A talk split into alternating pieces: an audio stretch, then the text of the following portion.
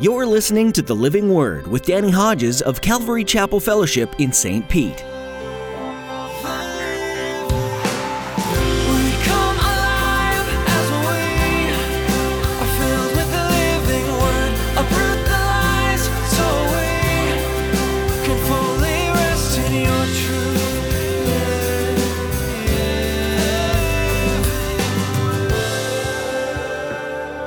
Sometimes you realize I, maybe I've been praying for it, but you didn't expect it when it happens. And God will do it. And then, last but almost last but not least, good bait. Good bait's essential. A life that attracts people to the hook. That's what Titus talked about. So that in every way they will make the teaching about God our Savior attractive. That's good bait. And sometimes by the way Christians live, and the way their mannerisms are and the way they talk to people, like, no wonder somebody doesn't want to hear about it. All too often, while Christians share a gospel that's built on grace and offers a hope of eternal life, they live a life that lacks joy and fails to demonstrate the grace and love that they've experienced. As Pastor Danny will point out in today's message, you can't expect someone to want what you have if you represent it so poorly. You don't need to put on a show. Simply reflect on what Jesus has done for you and let that inspire you to words and acts of love that point the lost to Him. Now, here's Pastor Danny in the book of Mark, chapter 1, as he continues his message Fishers of Men.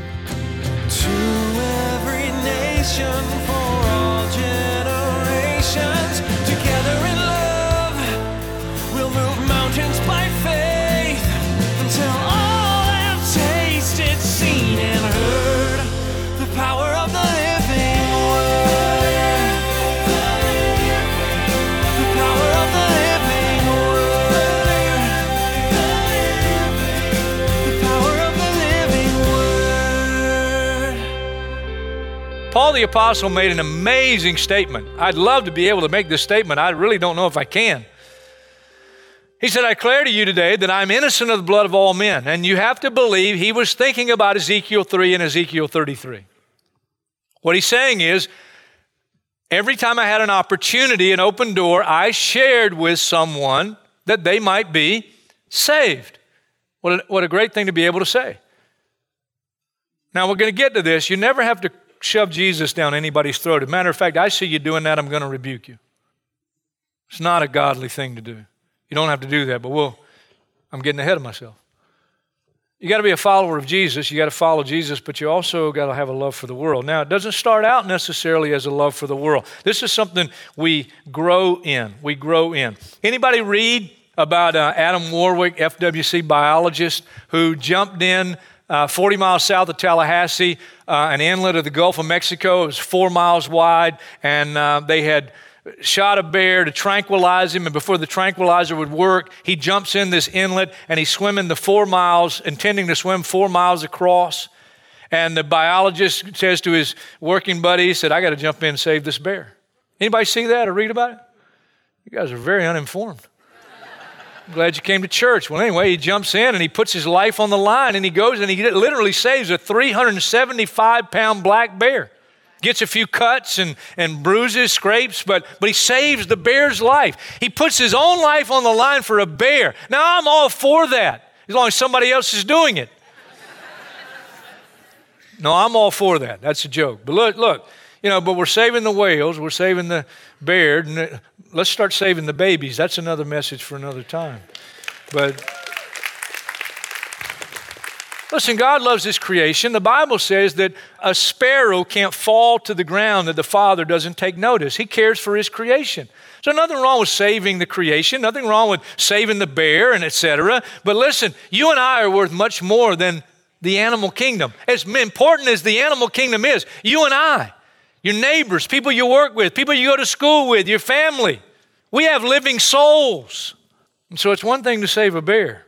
It's another thing to see people saved. Jesus said the Son of Man came to seek and to save that which was lost.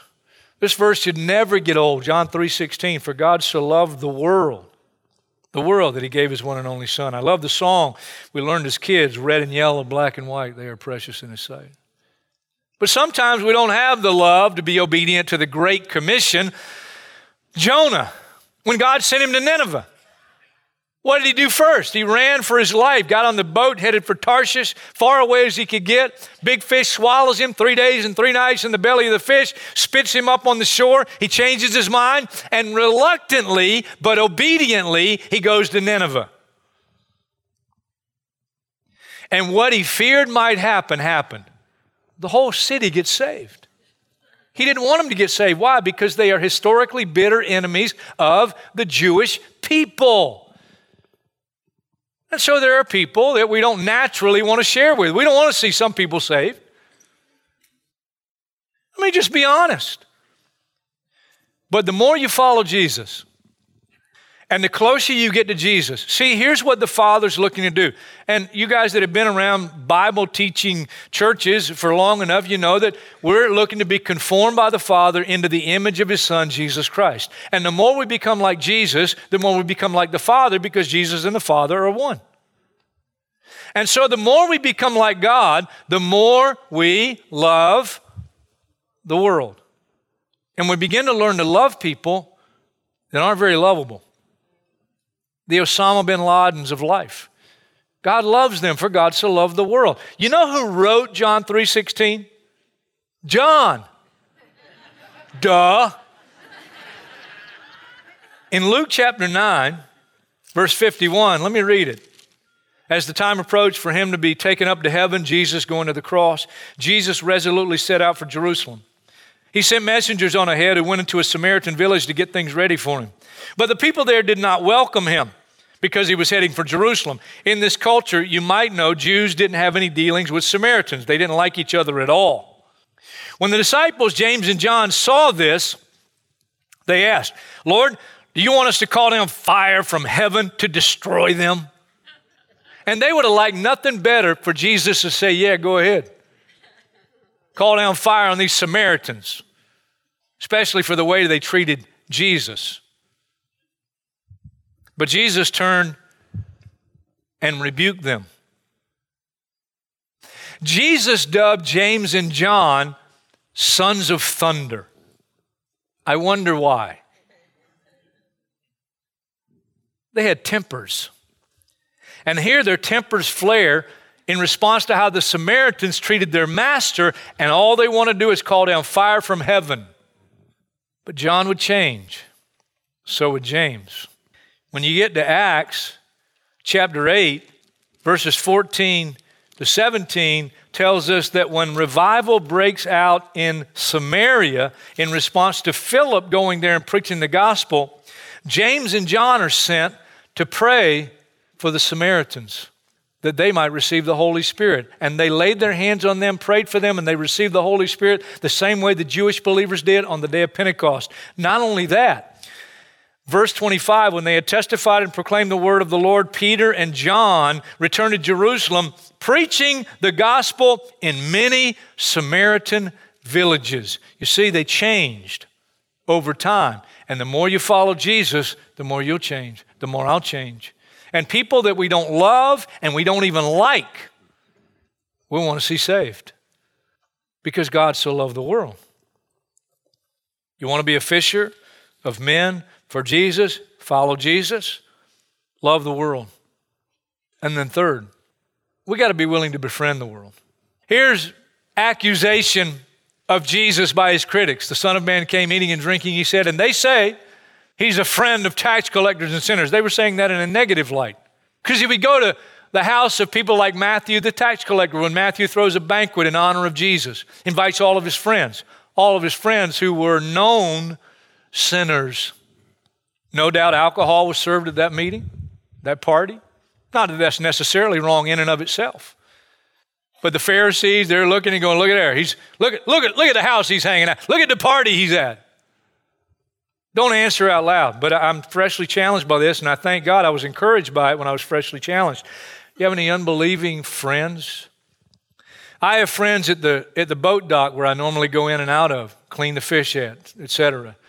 One guy is a captain, he doesn't know the Lord. I prayed for him. I got in a conversation with him this past Saturday. He was cleaning fish after a trip. I said, Did you go south today? I saw the kind of fish you had. I figured you were down, you're south today, weren't you? He goes, Yeah, we were south. He said, What was your name? He remembered my face, but not my name. I said, My name's Danny. He said, Oh, yeah, Pastor Danny. That's what he said. I got a reputation at the dock. then he said, Reverend. He called me Reverend. I'm like, Don't call me Reverend. He said, Reverend. And then he asked, asked me to pray for some people. Hey, there's a witness there. I love taking unbelievers fishing, especially when we're going 30 miles out. and you get an open door 30 miles out, buddy, you got plenty of time to share. What are they going to do? Jump out and swim home? I don't like it rough, but sometimes it gets rough, and I go, Lord, you sent this, didn't you? We got an unbeliever on the boat. Are you ready to die? If you die today, I've been in those situations. I'm not kidding. I had a captain of a boat in the middle of a storm. I'm not, this story I'm, I did not tell in any other service. You're very blessed. captain of the boat. He's the captain of the boat. We're in the worst storm I've ever been at in my life. I really thought we were going to see Jesus. I didn't think we were going to survive. And finally, he, with everybody else huddled down in the front, escaping it, I'm like, I need to be with the captain just to encourage him. So I'm out with the life vest on. He's got his life vest on. And he looks at me and says, What should we do? I'm like, You're the captain. Obviously, we didn't die that day. And you know what he said? You know what he said afterward? He said, That storm was for me. He committed his life to Christ. That's the true story.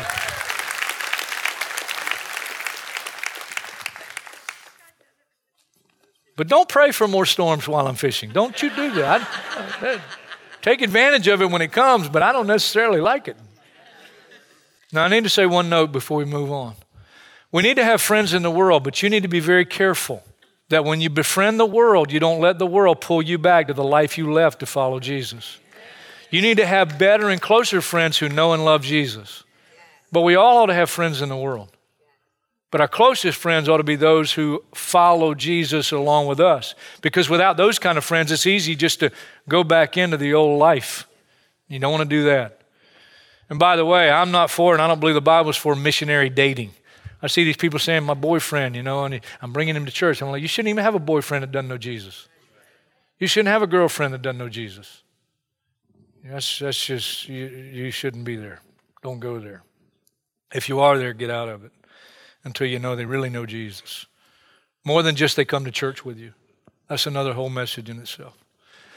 And then my favorite point proper equipment. In fishing for Jesus, listen, you go fishing, you better have the proper equipment. I've had people on the boat and they don't, they, they just not experienced. And I used to be not experienced, all right? But I have to rig up their line differently. I'll give them one of my poles, you know, and say, here, here's what you need. And we'll get them right and they'll catch fish, you know? They'll catch the right fish. Proper equipment. You say, where do you get that from the Bible? 1 Peter 3 always be prepared to give an answer. There are different fish out here, different bents, and we need to approach sometimes a different way. Now, there's only one hook. We'll get to that at the end. Ephesians, God's given leadership in the church to prepare God's people for works of service. The writer to the Hebrews says, I pray to God that He equip you with everything good for doing his will. Everything good for doing His will. It's taken years, but now I've gotten better at it. This pole was given to me long, long time ago, back in the warehouse days, by some friends of mine at Calvary Chapel. They surprised me. Actually, on a Sunday, I think they did it. They arranged with the other leaders, and they, they gave me this pole. They gave me a dive tank, and uh, this is a grouper pole. This is what you want if you're going to catch grouper, all right? This pole has caught more grouper and more fish than any other pole I've ever owned. Now, I've owned it longer than any other pole, but there's something about this pole. It is anointed. I'm not kidding. You can even touch this pole and you'll go out and you'll have a better day. And you tell, you, you'll know what kind of a Christian I've become because if you come on my boat uh, and it's your first time, I will let you use this pole. And a lot of times, the people that, that have this pole, they will catch the biggest and the most fish. It's anointed. For years I didn't, but now almost every time. We throw out what we call a flat line. I've got this rigged up as a flat line. I've got fluorocarbon leader on here, a certain size, not too heavy, not too light, because usually you get a bigger fish on the flat line. I'm mainly a bottom fisherman. I don't really like trolling. I don't have the patience for it. I like catching. not fishing. While we're bottom fishing, we'll take a live bait and we'll throw this one out the back and we'll put it in the rod holder. And you never know who might come along while you're catching other fish. You never know who might just show up. I've named this one now, renamed it in, in light of this message Zacchaeus. Zacchaeus wasn't really looking to be a follower of Jesus. He's just kind of curious, you know, and Jesus trees him and he gets saved that day. You never know who might just show up. The Zacchaeus pole. If I'm fishing for snapper, a rig I've learned not too awful long ago, it's called a knocker rig. Lighter pole, spinning rod, and the weight, and this is a very lightweight, this is a very lightweight, right on a smaller hook, and this one is great for snapper. It'll also get hogfish, although we found something a little better for hogfish. And if I tell you that one, I have to kill you. Especially in warmer months, I'll always have this little baby on the boat. An easy grab site. It's a very light rod, even lighter fluorocarbon, smaller hook. And just a few months ago, we're headed out to the spot. We see a piece of junk in the water. We slow down, and underneath the junk, about 50 triple tail. All we did is pull a little baby out, put a little bait on there, cast out. I think we caught 27 triple tail. Or you might even be fishing, bottom fishing, and all of a sudden, out of nowhere, mahi mahi show up. And you grab something like this, put a little bait on, cast it out, and it's game on. this is my tackle box. And everything I need for the different poles and the different fish we're going to target right here. Be prepared. You know what kind of pole you need if you're going to catch a Jewish person for Christ? You need an Old Testament pole.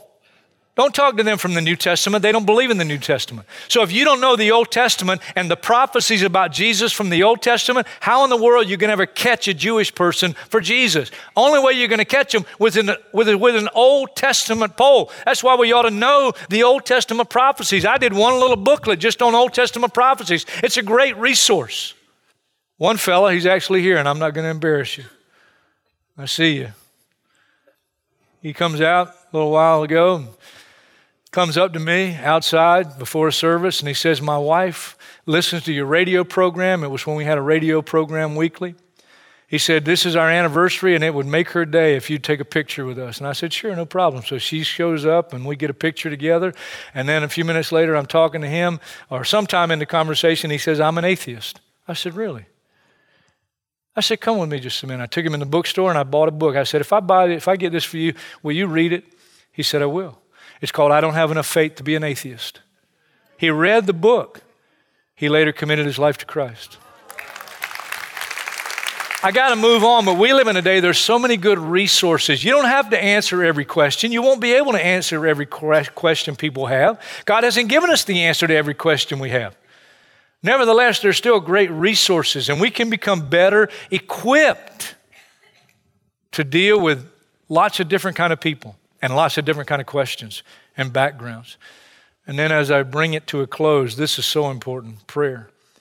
And this is so essential and, and, and so important in not beating down doors and shoving Jesus in anybody's throat, down anybody's throat. You, if you'll just do this, just pray.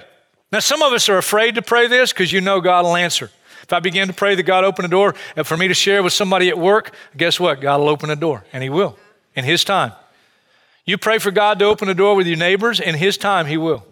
And if you just pray, God, if you open the door, I'll walk through it, I'll share. And if you just continually, regularly pray for people, God, you open the door, you open the door.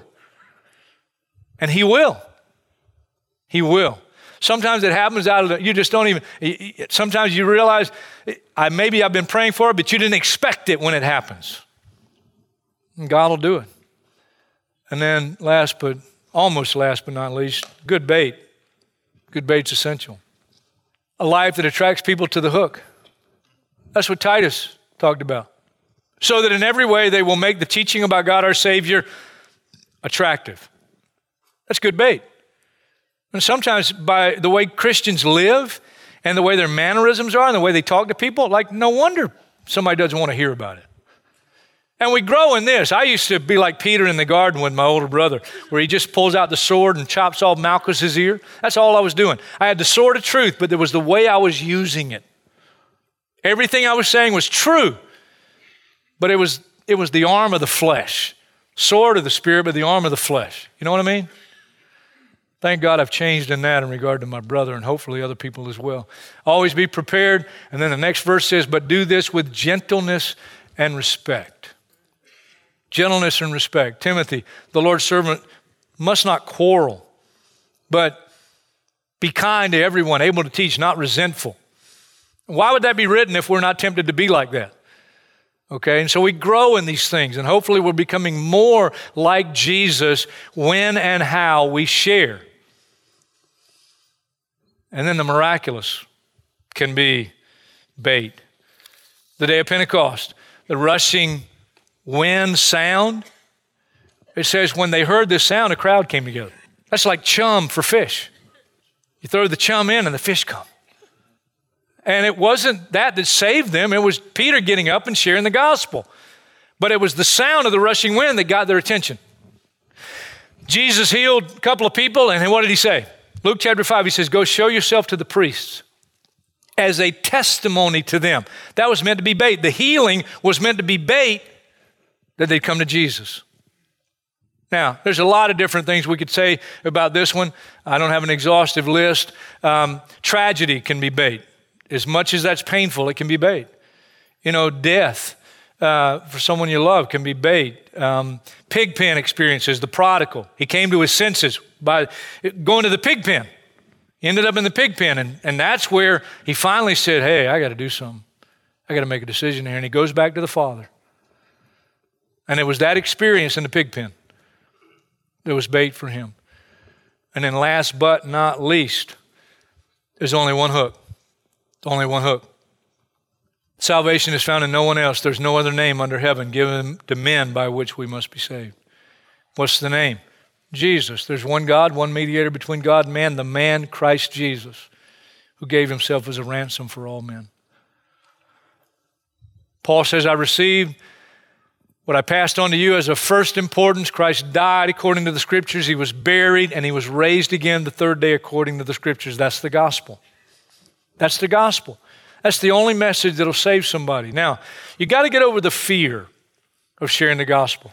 You say, well, what, what if they don't accept? What if they react negatively? What if they don't like me anymore? All those things may happen. But when you stand before Jesus, what are you going to say? We, we want to be able to say, Lord, I was afraid, but I didn't let fear keep me from doing it. And as you grow, you begin to overcome that fear more. Now, fear can keep you no matter how long, fear can keep you from doing something no matter how long you've been a Christian. So we always got to overcome fear. But the gospel, I'm not ashamed, Paul says, of the gospel, because it's the power of God unto salvation. No other message you can share that will save somebody's soul. So, as I conclude, I like to pull Zacchaeus out and make one final cast. Because you never know who might be in this sea of people.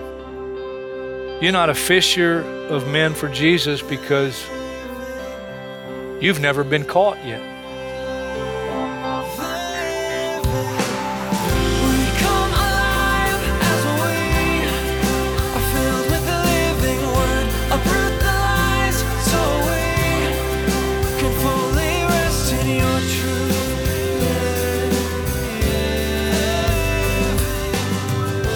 So thankful to be able to share the Word of God with you here on the Living Word. Thanks for being a part of our listening audience. If you want to hear today's message again, please visit ccfstpete.church. You can also join in our Bible reading plan. Just look under the Resources tab on our website for more information. As we wrap up our time with you today, we'd like to take a moment to ask you to partner with us here on the Living Word.